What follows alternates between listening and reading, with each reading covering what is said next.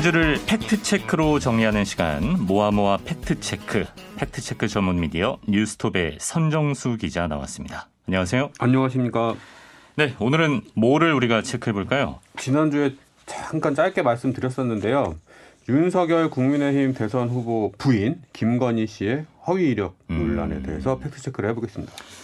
워낙에 뭐 이슈가 됐었고 네. 이런저런 보도도 많이 나오다 보니까 아 이거 뭐가 문제 헷갈린다 이런 분들이 많은 것 같아요. 그래서 총정리를 한번 했습니다. 총정리를 네. 네, 해볼 수 있다. 네. 네, 일단 본론으로 들어가기 전에 우리가 후보자 가족 검증을 어느 선까지 할 것인가.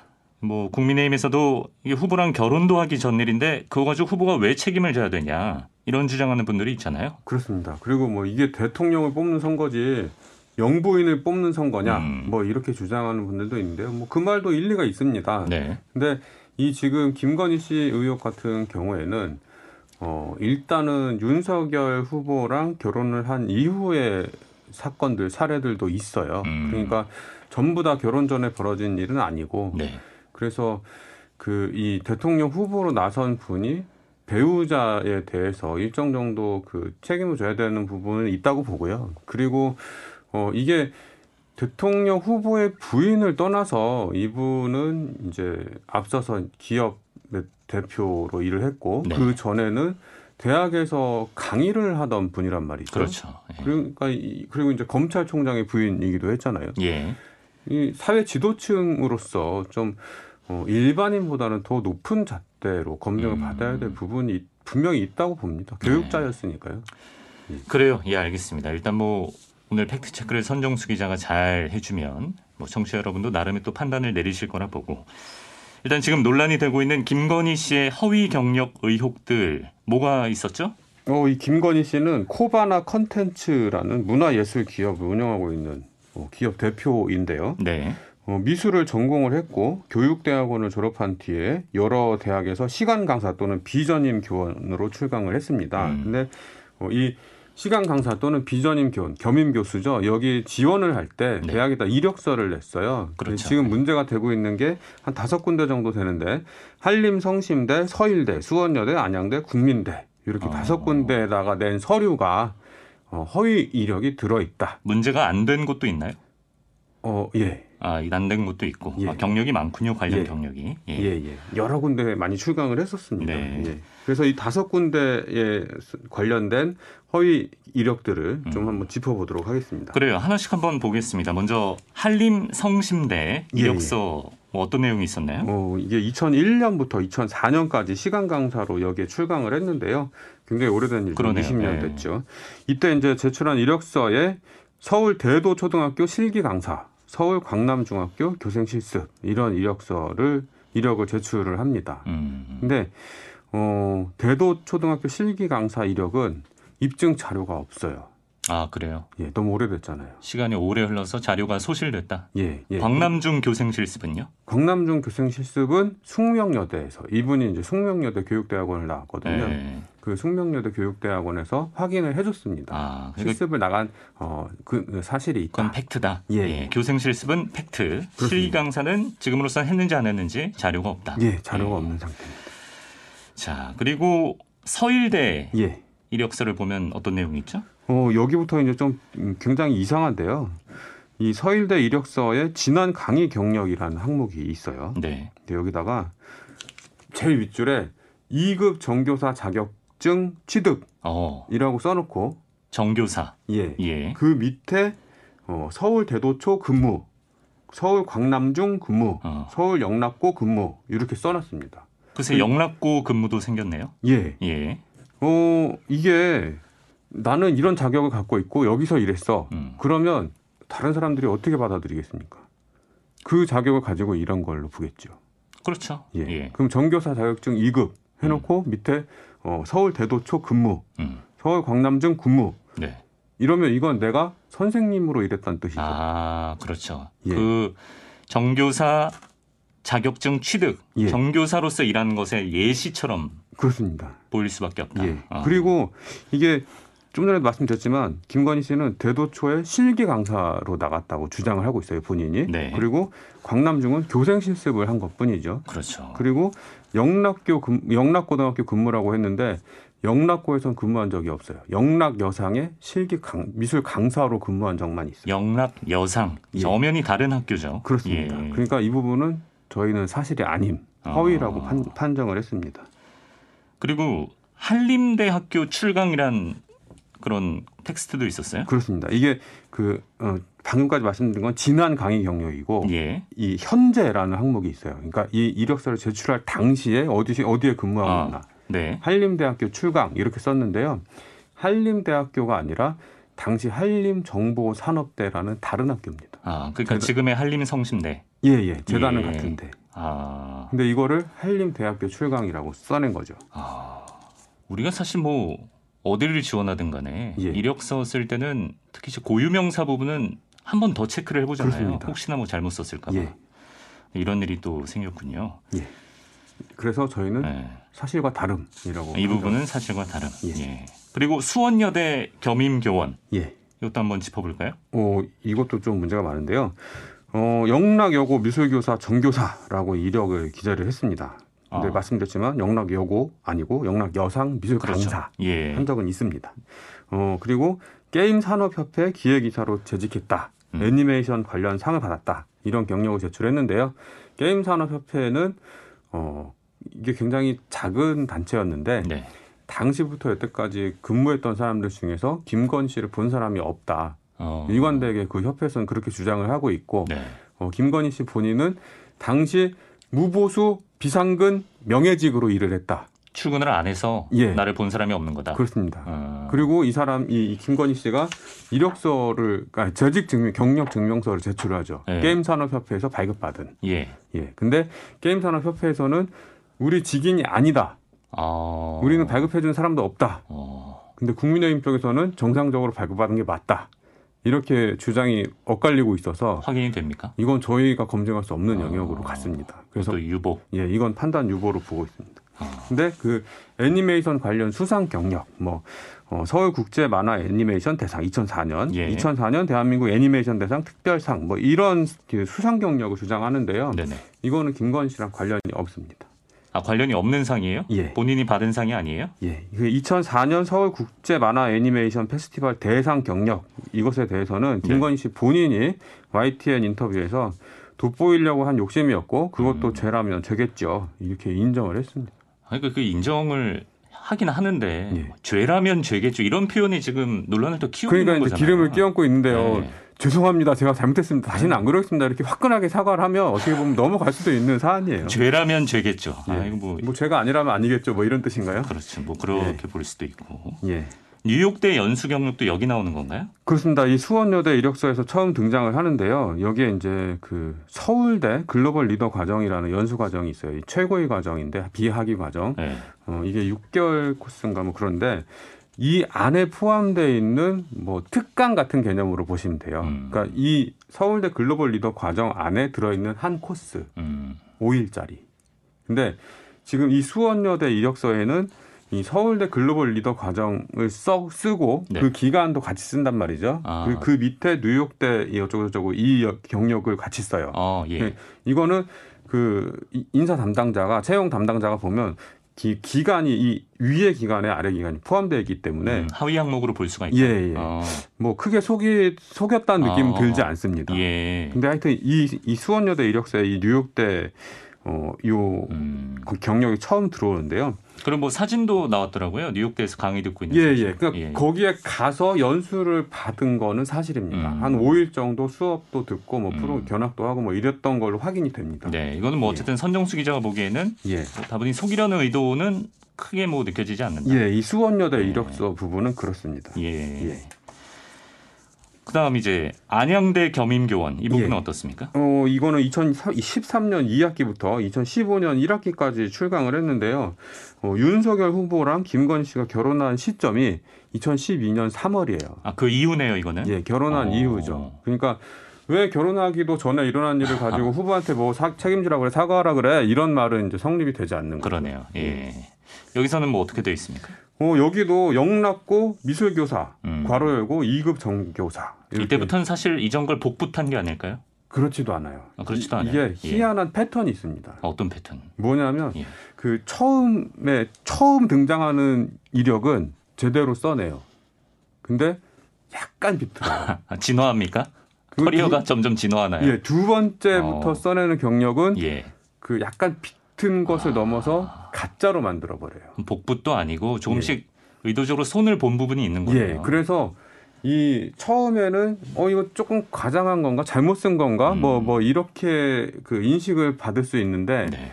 그 다음부터는 어 아예 사실과 다른 경력을 내는 거죠. 음. 그리고 그것에 대한 증명 자료는 내지 않고 네. 왜냐하면 그 이미 이 경력을 가지고 앞에 출강한 경력이 쌓였지 않습니까? 예. 그- 그러면 이 인사 담당자는 네. 그 앞에서 다 검증했겠거니 하고 그냥 막연하게 넘어가는 거예요. 아, 그 사실 글자 하나 그거 제대로 된 정확한 걸 쓰기 위해서 예. 청년들이 그렇습니다. 수많은 청년들이 오늘 같은 크리스마스에 연애도 못 하고 여행도 못 가고 정말 피땀 흘려서 스펙 쌓고 있는 거 아니겠습니까? 네. 근데 이런 거 한두 번도 아니고. 예. 자, 일각에선 김건희 씨 처벌 가능성 얘기도 나오고 있는데 이건 가능성이 있을까요?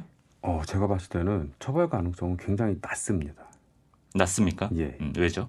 왜냐하면 이게 지금 뭐 일각에서는 뭐 위계에 의한 공무집행 방해다, 음. 사문서 위조죄다, 뭐, 뭐 이렇게 잘 모르고 얘기하시는 분들이 계신데 사문서 위조는 다른 기관이 발급한 서류를 내가 갖다 놓고 조작했을 때 음. 그게 사문서 위조입니다. 아, 근데 지금 이 김건희 씨 같은 경우는 자기가 자기 이력서에다가 사실과 어. 다른 내용을 썼어요. 자기가 만든 문서에다가. 예. 어. 이거는 사문서 위조가 성립이 되지 아. 그래요? 예. 그럼 이런 경우에는 처벌을 안 받나요? 다른 이런 경우에 사례도? 처벌할 수 있는 예. 내용은 어, 업무 방해.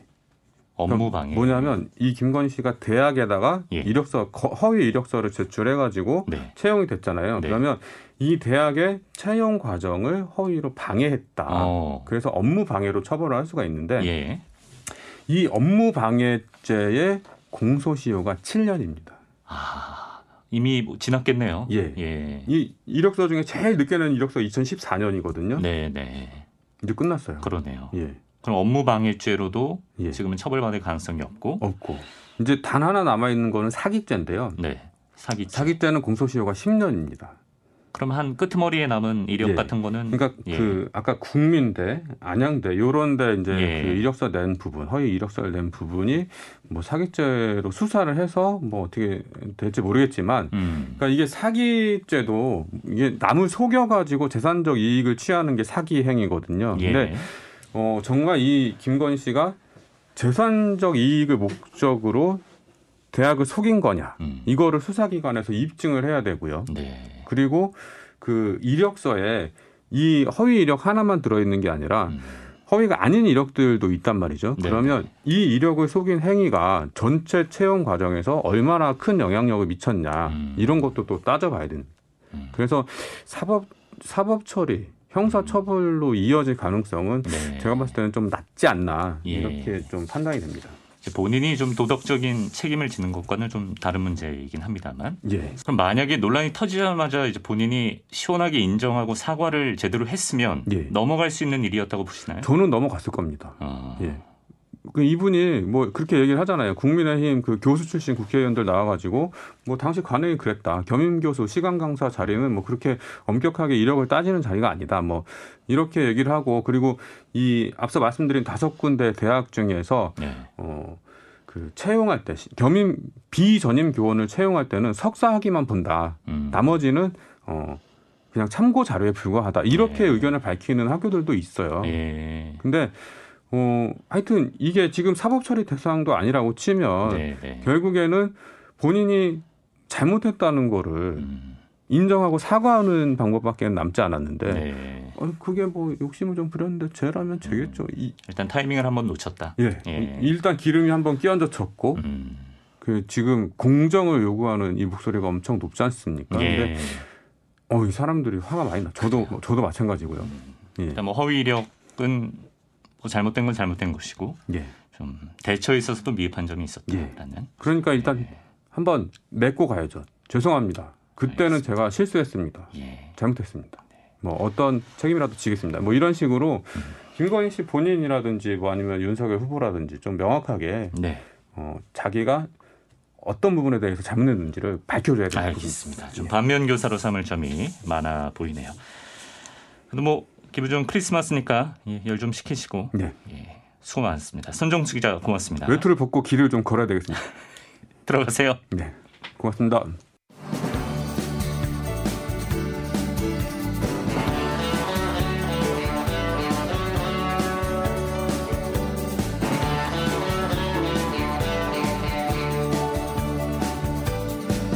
네, 뉴스의 이면을 들여다보는 민동기의 색다른 시선 시간입니다. 시사평론가 민동기 씨와 함께합니다. 어서 오세요. 안녕하십니까. 오늘은 또 어떤 얘기 가져오셨습니까? 이번 주 경향신문과 한겨레 등의 색다른 장례식 기사가 실렸거든요. 예. 작가이자 영화 감독으로 알려진 이랑 씨와 관련된 기사인데요. 음. 최근 세 살 터울의 언니를 떠나 보냈는데 그 풍경을 담은 기사입니다. 예.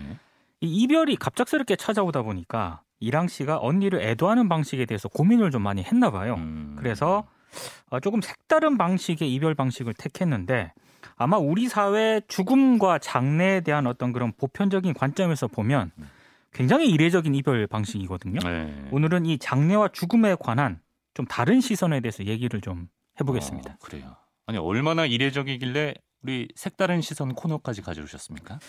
언니의 마지막 가는 길을 언니와 어울리는 것들로 채우고 싶었다는 게 이랑 씨의 설명인데 네. 이 언니가 장애 아동을 가르치는 특수 교사였거든요. 예. 근데 살사 댄서이기도 했다고 합니다. 어.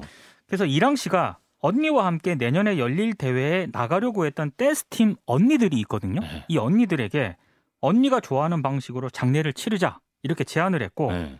그래서 빈소에서 음악을 틀고 춤을 췄다고 합니다.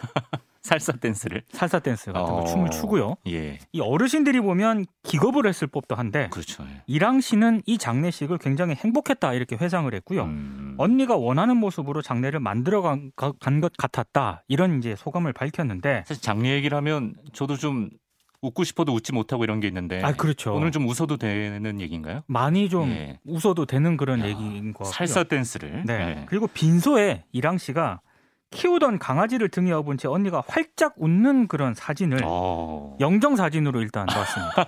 영정으로. 네, 활짝 예. 웃는 사진이었고 좋네요. 그리고 생전에 언니가 좋아했던 귀걸이라든가 음. 뭐 공중님 왕관, 요술봉 그리고 공연 의상이 있- 있지 않습니까? 예. 얼마나 화려합니까? 그 의상으로 재단을 채웠다고 합니다. 막 치렁치렁 뭐가 달려 있지 않습니까? 그렇죠. 예. 예. 그 통상적인 장례식과는 전혀 다른 풍경이었는데 그러네요. 예. 다행인 것은 가족들이 지지를 해줘가지고요. 굉장히 행복한 장례식을 마칠 수 있었다고 합니다. 예. 이제 검정색 옷 차려입고 육개장 드시던 분들 깜짝 놀라셨겠네요. 대부분 그렇게 진행이 예. 되는데 완전히 다른 풍경이었죠. 그렇죠. 사실 아까 우리의 보편적인 정서를 말씀해 주셨지만 우리는 장례식장을 일단 기본적으로 엄숙해야 된다. 이런 게 지배적이잖아요. 근데 사실 이해가 가는 측면도 있, 음. 고요 어쩔 수 없는 측면이 있습니다. 예. 이게 왜냐하면 대부분의 죽음이 예고 없이 찾아오잖아요. 음. 그러다 보니까 당사자 입장에서는 굉장히 당황스러울 수밖에 없고요. 그렇죠. 주변 가족들, 지인들 모두 그렇습니다. 음. 그리고 특히 그렇기 때문에 장례식장에서 웃으면 안 되고요. 최대한 슬프고 비통한 표정을 지어야 되는 게 일종의 예의처럼 우리가 생각을 많이 하지 않습니까? 그렇죠. 예. 그래서 근데 장례식 자체가 가족이라든가 지인들 입장에서 보면은 정신없이 이제 지나가는 경우가 예, 굉장히 많습니다. 예. 큰일이죠. 왜냐하면 죽음을 미리 준비하거나 이런 사람들이 거의 없기 때문인데요. 음. 그래서 최근에 웰다잉이라는 그 단어가 좀 주목을 받기도 했습니다. 음. 그러니까 한마디로 죽음을 받아들일 준비를 미리 해서 어, 자신의 삶을 잘 마무리하는 그런 과정을 아. 이제 준비하는 게 웰다잉이지 않습니까? 가령 어떤 준비를 하는 거예요? 아, 웰다잉을 하려면은요 예. 굉장히 본인 스스로가 준비할 게 많습니다. 네. 일단 유언장을 미리 작성을 한다든가 아. 아. 니면 장기 기증을 하고 싶은 분은 장기 기증 서약도 해야 되고요. 예. 그리고 간소한 장례식을 원하는 이 준비도 미리 해놔야 됩니다. 예. 그리고 유산을 어떻게 할 것인가 어. 이런 문제도 있고 어, 요즘은 장례 절차 같은 거를 가족과 미리 의논하는 사람들도 어. 굉장히 조금씩 늘어나고 있다라고 하거든요. 내가 죽으면 장례식 때는 뭐 이런 걸 해줘. 그렇습니다. 어. 예, 그런 걸 미리 미리 가족들이나 지인들하고 얘기를 한다는 거죠. 아, 웰다잉. 아, 일단 오늘 주제가 장례와 죽음에 관한 색다른 시선이지 않습니까? 네. 근데 꼭 하나 제가 얘기하고픈 게 있습니다. 이 과거에 비해서 장례 문화가 좀 많이 바뀌긴 했는데 음. 거의 안 바뀌고 있는 게 하나 있거든요. 뭐죠? 이게 바로 가부장제 문화가 여전히 좀 강하게 자리 잡고 있다는 겁니다. 어. 큰 딸이 있지 않습니까? 예. 작은 아들이 있어요. 네. 근데 작은 아들이 상주를 씁니다. 그렇죠. 우리는 아, 그렇습니다. 그렇죠. 예. 그리고 아들이 없을 때 사위가 대신 상주를 씁니다. 딸이 딸이 있는데 딸은 일단 논외입니다. 딸은 노네. 예. 어. 앞서 소개해드린 이랑 씨 있지 않습니까? 예. 상주를 이랑 씨가 직접 맡았다라고 합니다. 어. 처음에 상주회사 직원한테 완장을 상주는 완장을 차잖아요. 예. 그 완장 달라고 하니까 상주회사 직원이 이렇게 얘기를 합니다. 여자는 상주 완장을 착용할 수 없고 머리에 핀만 꽂을 수 있다. 이렇게 얘기를 했거든요. 무슨 주장원장도 아니고 그거를 뭐 못 안줘요. 그래서 이랑 씨가 했던 말은 예. 저 여자 아닌데요. 이렇게 얘기를 해서 예. 결국에는 이 완장을 찾고요. 아. 실제 형부도 있었는데 언니 장례식이잖아요. 예. 그러니까 본인이 직접 상주를 맡아야 된다라고 생각을 했다고 합니다. 음. 그리고 이 경향신문하고 한겨레 기사를 보면은요. 최근에 이제 암 투병 중에 눈을 감으신 아버지의 장례를 치는 윤지영 씨 사연도 소개를 하고 있거든요. 예. 자식이 있었는데 기혼인 여동생 그리고 본인인 윤 씨 이렇게 두 명이 있었다라고 하거든요. 네. 당연히 이 얘기가 어떻게 되겠습니까? 상주는 여동생의 남편인 제부가 사위. 맡아야 된다. 예, 이런 예. 얘기가 계속 진행이 됐는데 예. 윤지영 씨가 어머니를 설득을 해서 직접 본인이 상주를 맡았고 아. 아버지의 영종도 직접 본인이 들었다라고 하거든요. 예. 지난해 한국 여성정책연구원이 20대에서 50대 1,312명을 대상으로 장례 문화에 대한 인식을 조사를 했는데 네. 상주의 역할이라든가 뭐 의사결정 권한 있지 않습니까? 네. 이런 것들을 대부분 남성이 맡고 있다라고 답한 비율이 무려 아. 95%에 달했습니다. 가부장적인 문화가 정말 변형 없이 그대로 이어져 온 곳이 가장 그런 곳이 장례식장이었네요. 이건 잘 안 바뀔 수밖에 예. 없는 거죠. 예. 예. 그래도 조금씩 바꿔가는 사람들이 있다는 거 아닙니까? 그렇습니다. 대부분 장례식에서 여전히 남성 상주를 마치 이게 매뉴얼처럼 생각을 하고 있는데 네.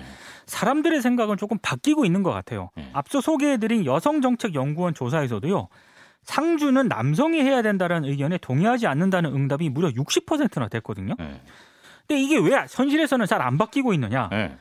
일단 죽음이 갑작스럽게 다가오니까 아, 여성들이 이런 생각을 하고 있다 하더라도 괜히 장례식장에서 아, 분란과 갈등을 만들고 싶지 그렇겠네요. 않다. 예, 예. 그래서 그냥 관례대로 따른다. 이런 예. 경향이 많다는 거고요. 네. 분명한 것은 남성이 상주를 해야 된다라는 인식이 예전보다는 굉장히 없어지고 있는 그런 추세라는 겁니다. 음, 사실 1인 가구가 지금 대세잖아요. 네. 근데 우리는 너무 이 죽음과 장례에 대해서 고전적인 방식을 마치 관습처럼 답습을 하고 있는 건 아닌가. 음. 요거 한번 자문해 볼 필요가 있는 것 같고요. 음, 특히 코로나가 우리 일상을 굉장히 많이 바꿨잖아요. 그렇죠. 저는 죽음과 장례에 대해서도 굉장히 많은 영향을 끼쳤다고 보거든요. 네. 그러니까 기존 장례 문화에서 벗어나서 새로운 어떤 장례 문화를 고민하는 분들이 네. 이제는 과거보다는 조금 더 많이 나올 것 같습니다.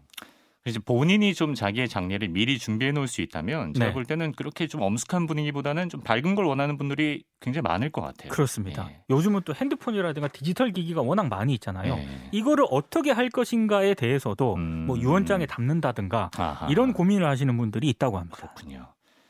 크리스마스 때 꼭 보는 러브 액츄얼리에서도 보면 네. 리암 니슨이 부인을 떠나보내고 부인이 가장 좋아하는 팝송을 틀어주면서 아주 경쾌한 분위기로 장례를 치르는 그런 장면이 또 생각이 나는군요. 러브 액츄얼리 꼭 이맘때 보시죠. 보죠. 저도 그렇습니다.